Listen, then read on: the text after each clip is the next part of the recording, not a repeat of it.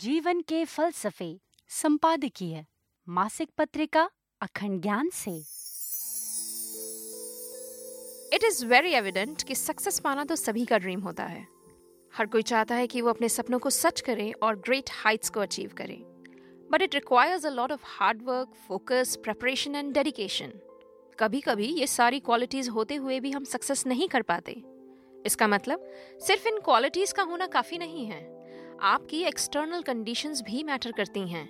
Unity, understanding, empathy and cooperation among the individuals of a team also matter a lot. I would like to share the outcomes of a research with you here. कुछ समय पहले TV पर एक news flash हुई।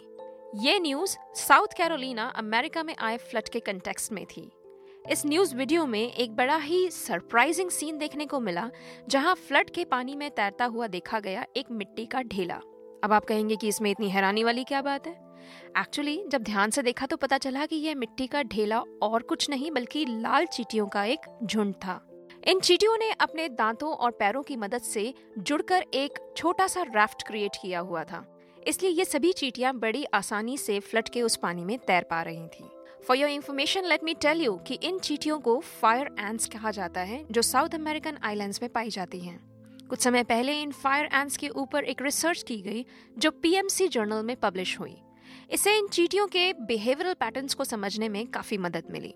Research करने पर पता चला कि ये फायर एंट्स दो मिनट से भी कम टाइम में इस राफ्ट को क्रिएट कर लेती हैं। And the credit goes to their commendable communication strategy. There is no parallel to this amazing cooperation and understanding between them, but they have different roles to play. इनमें से कुछ चींटियां इस राफ्ट के बेस को बनाती हैं और बाकी चींटियां ऊपर रहकर एग्स और लार्वे को प्रोटेक्ट करती हैं।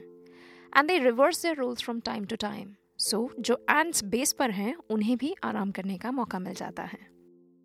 According to Edward Wilson of Oxford university, चींटियों का यह ग्रुप एक सुपर ऑर्गेनिज्म की तरह काम करता है, क्योंकि अकेली फायर एंट को पानी में तैरने के लिए काफ़ी स्ट्रगल करनी पड़ती है। पर यही चींटियां जब उन जबड़ों और पैरों की मदद से ये राफ्ट क्रिएट कर लेती हैं, तो they become capable of floating for several days in water.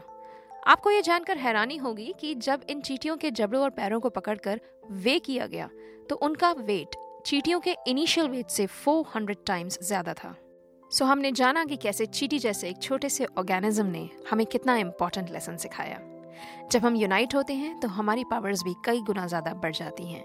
हमने सीखा कि यूनिटी एंड म्यूचुअल कोऑपरेशन से हम किसी भी बड़े टास्क को अचीव कर सकते हैं, फिर वो चाहे स्पिरिचुअल लेवल पर हो या सोशल लेवल पर। Every individual is different, but ये अलग अलग टैलेंट्स एंड स्किल्स अगर एक हो जाएं तो it can create a super organisation and together we can achieve any goal.